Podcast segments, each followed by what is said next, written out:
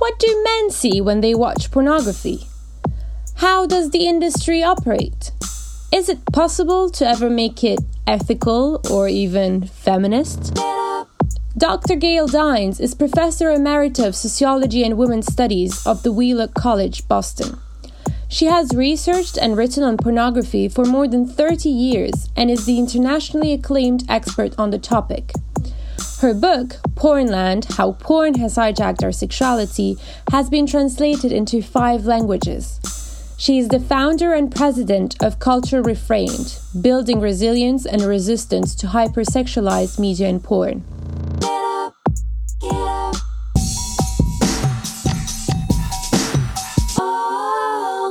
when we talk about pornography, there's a tendency to take its existence for granted. So even the very expression porn is a reduction of the term pornography and it trivializes this phenomenon. And in your book, Pornland How Porn Has Hijacked Our Sexuality, you, dem- you demonstrate that pornography is the product of a specific context and did not happen overnight.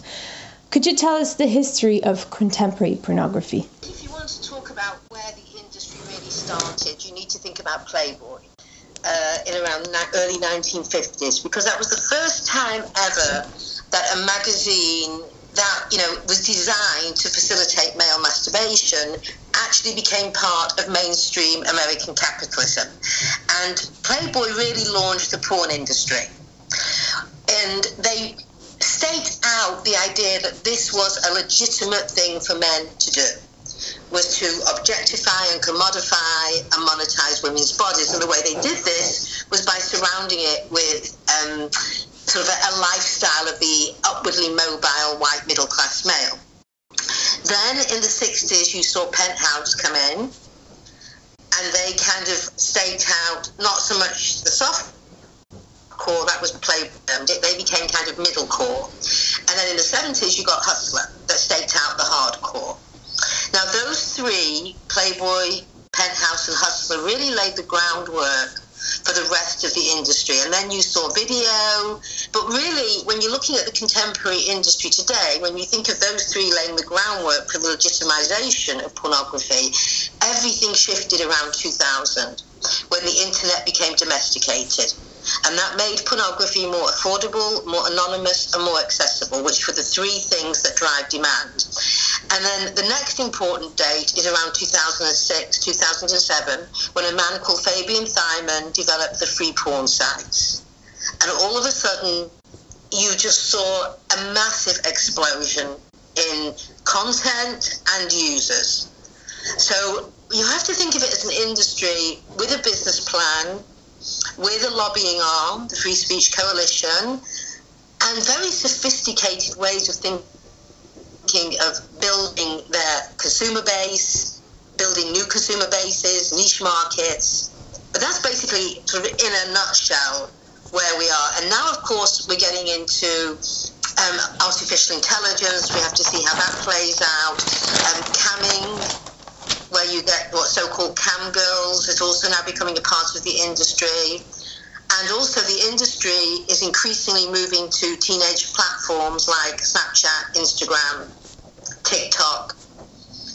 So it's really spreading everywhere. It's, it's really got its tentacles into every area of mainstream capitalism it's so widespread and as you say it's um, legitimized pornography so we know we have this overconsumption of pornography but despite this overconsumption there seems to be still misconceptions about what is actually seen and what is actually happening in pornography so it would be great if you could tell us about what men actually consume when when they look at pornography yeah the users haven't got any misconceptions. They know exactly what they're going for and looking for.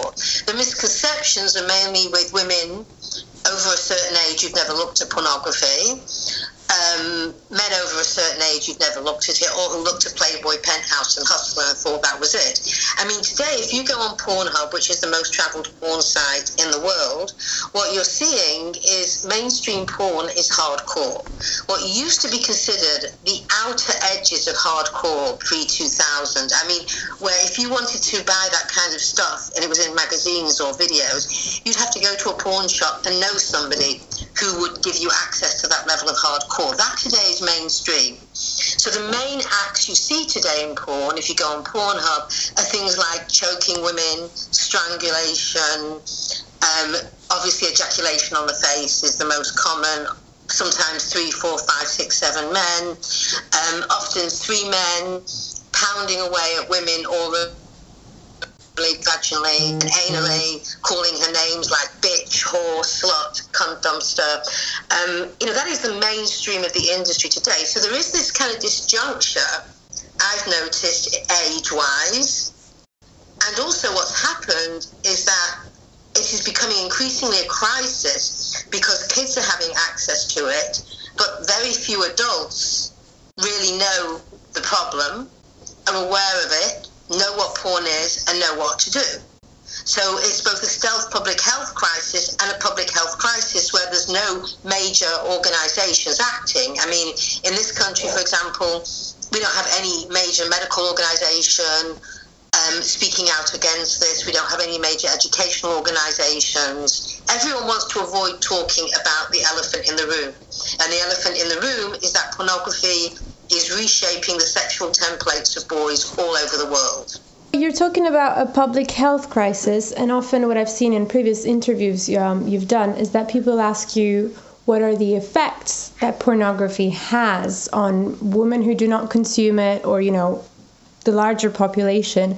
But we tend to forget that what is actually what you're talking about women being called dumps cum dumpsters or men multiple men pounding a single woman is actually happening to real women and that is not a fantasy so i was wondering what is the health crisis that is actually being oh, faced oh, by multiple. these women it's multiple so first of all you look at the women in the industry and you know that they suffer high levels of PTSD, post traumatic stress disorder. Um, you know that medically their bodies can only withstand around three months of being in the porn industry.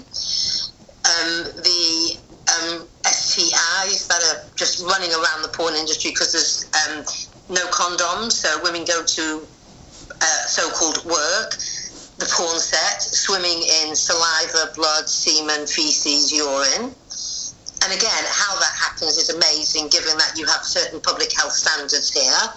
Um, so you've got the women in the industry, also the men, by the way, they too get um, STDs. Then you've got a public health of the boys and girls who use it, especially the boys. And we know from research that the younger you get to porn and the more you look at it and masturbate to it, the more likely you are to be sexually violent, the more likely you are to have less empathy for rape victims, the more likely you are to hold sexist beliefs, misogynist beliefs, the more likely they are to be depressed, anxious, erectile dysfunction. So we know that from the research. And then what happens when you think about it is these boys' relationships with girls and women want to play out porn sex. Those girls then are having to deal with that. We then know that it is cited quite heavily in divorces, with men being addicted or chronic users of pornography. And then you have a whole society which is kind of bathed in visual misogyny. What does that mean the kind of world that we're creating? What kind of men are these boys going to grow up into? What kind of politicians, doctors, lawyers, fathers, partners? So this is a, a you know public health crisis is really defined as when individuals can no longer deal with the problem, and I would say it's the example of um, pollution. You can't ask an individual person to stop breathing polluted air. It is when it is beyond the capacity of individuals to deal with the problem, and this is where we're at now. It's very interesting that you're saying that it's beyond the capacity of individuals, especially for an industry where the choice of the woman is always invoked and it's always the emphasis on the individual. Um, but the emphasis is always on the women. Yeah. No one wants to talk about the men mm. and the choices men have to look at porn.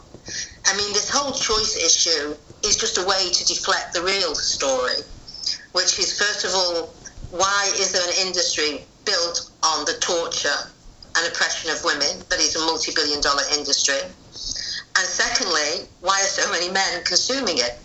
An initial reaction that I've often faced when you talk about the violence that is happening in pornography, and I think it comes from a good place. A lot of people who are shocked, as we all are when we discover this, they claim that we should just modify the content and make it less violent. What would you reply to that? I'd say they don't understand how industries work. I mean, the truth is is that you've now got Pornhub just keeps dumping more and more content onto their site. Men are watching it more and more, as are boys. They're bored. Something different. You can't keep it at the same level. You have to keep increasing it to keep it interesting. You cannot modify the industry. That's not the nature of the industry. It's not how industries work. You need to regulate. And I would like to see the porn industry regulated out of existence. That's the thing. People say to me, you know, you can never ban porn. That's true. The word ban doesn't belong in this century anymore. The question is, how do we regulate it? Talking about the industry specifically in your book, you mention a lot how it ties in to the wider media, so it spills over to the rest of all sectors, not just in terms of content, but in terms of uh, what's going on behind the scenes with uh, different media groups working together with the pornography industry. Could you tell us how that works? Well, first of all, we live in what you could say is a porn culture, mm-hmm. where when you go to pop culture, images that aren't as hardcore as porn, but sort of have the same visual grammar as pornography. The idea that women are disposable objects, you see that in music videos, you see it in advertisements, you see it everywhere. So we live in a culture surrounded by images of misogyny. Also, you see a lot of, uh, for example, in LA, a lot of the producers, a lot of the film uh, specialists, a lot of sound people, they cross over between mainstream media and porn. So they're really in bed together in many ways. However, having said that, there's nothing in mainstream media that looks like the sort of stuff on Pornhub. They will refer to it in mainstream media and make jokes about it, but you won't see a woman being gagged with a penis till she vomits in mainstream media. But what mainstream media really does is it lays the groundwork for the acceptance that women are legitimate victims of male violence. Um, there is a, a, line in your book that I think is really important because in it you quote lots of um, advertisements found on uh, pornographic web, pornographic websites, and one of them promotes the film Anally Ripped Whores, and the text reads, "We at Pure Filth know exactly what you want, and we are giving it to you." Feminists and anti-pornography activists are often accused of having this moralistic vision of sexuality and trying to impose their will and trying to decide for others what's good for them. But clearly, in this line, what's really interesting is that the pornographer is talking to the men watching it and they are telling them that they know best what's good for them. So here we have again, this is what you're talking about the industry shaping the preferences. So I was wondering if you could tell us who are the main players in the industry and how they function essentially? Well, first, let's get back to the idea that they are shaping what men and boys want. I mean, I do not believe men and boys are born wanting to see women brutalized. Just as we're not born wanting to eat, you know, high calorie, high fat, high sugar fat food. These are results of a massive PR job. So and that lie, you know, we know what you want, is a lie because many men and boys don't want that. But they're kind of giving them a test of masculinity. Are you a real man? If so, this is what you want. So I think it's really important to understand the way that the porn industry creates the taste. And because in reality, what you want to keep doing is upping and upping the violence in porn to keep them interested. Because if you were to show people having sex, if that was pornography, just people having sex, the average viewer would be asleep within 10 minutes. It would be so boring. So you have to find ways to keep their interest. And as feminists, we're not moralists. What we're arguing is that we cannot live or survive in a society where men are being trained to hate women and where sex is being weaponized. That's what porn does. It weaponizes sex. And then that has terrible implications for women and children who are the victims of men who have been shaped by pornography. And pornography is not the only cause of violence against women, but it, it is one of the major causes. There's multiple causes. You can't just pick one. But I would argue that in a culture saturated by pornography, you cannot ignore pornography.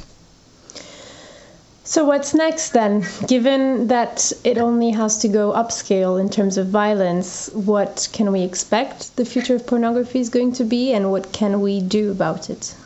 Well, it seems men are constantly interested in looking for younger and younger looking women, um, some of whom might actually be under 18. It's been found to be on Pornhub that there are images of girls under 18, there are child abuse images um, artificial intelligence spreading across different platforms, as I said. I mean, nobody really knows where it's going. I think that's true of the porn industry.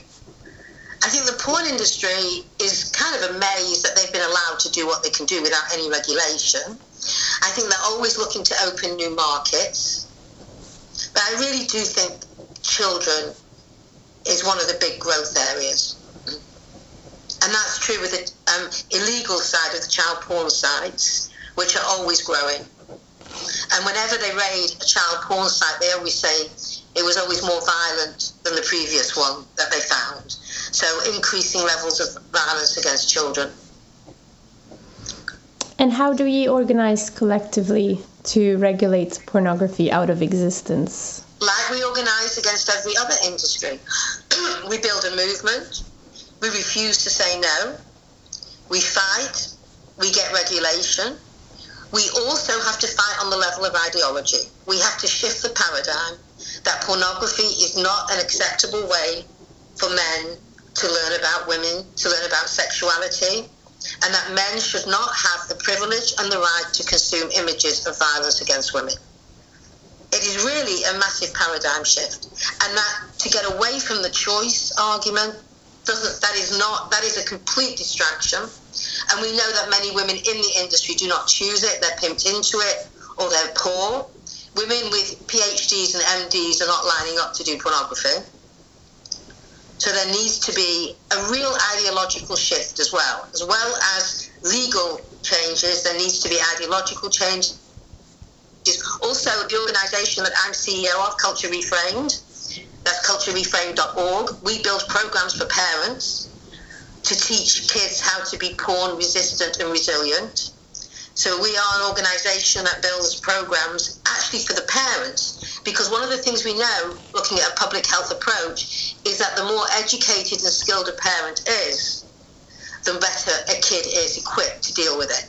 So we have conversation scripts up there, we have modules helping parents deal with this. We walk a parent through the parents of tweens, which is 9 to 12, and our latest program is the parents of teens, which is 13 to 18, on how to partner, not just parent, but partner and parent with your kid against the porn industry. Right Under Our Eyes, or Sous nos yeux in the original French title, is created by the International Observatory on Sexual Exploitation of the Fondation Scelles. If this conversation made you think, please consider sharing it with others.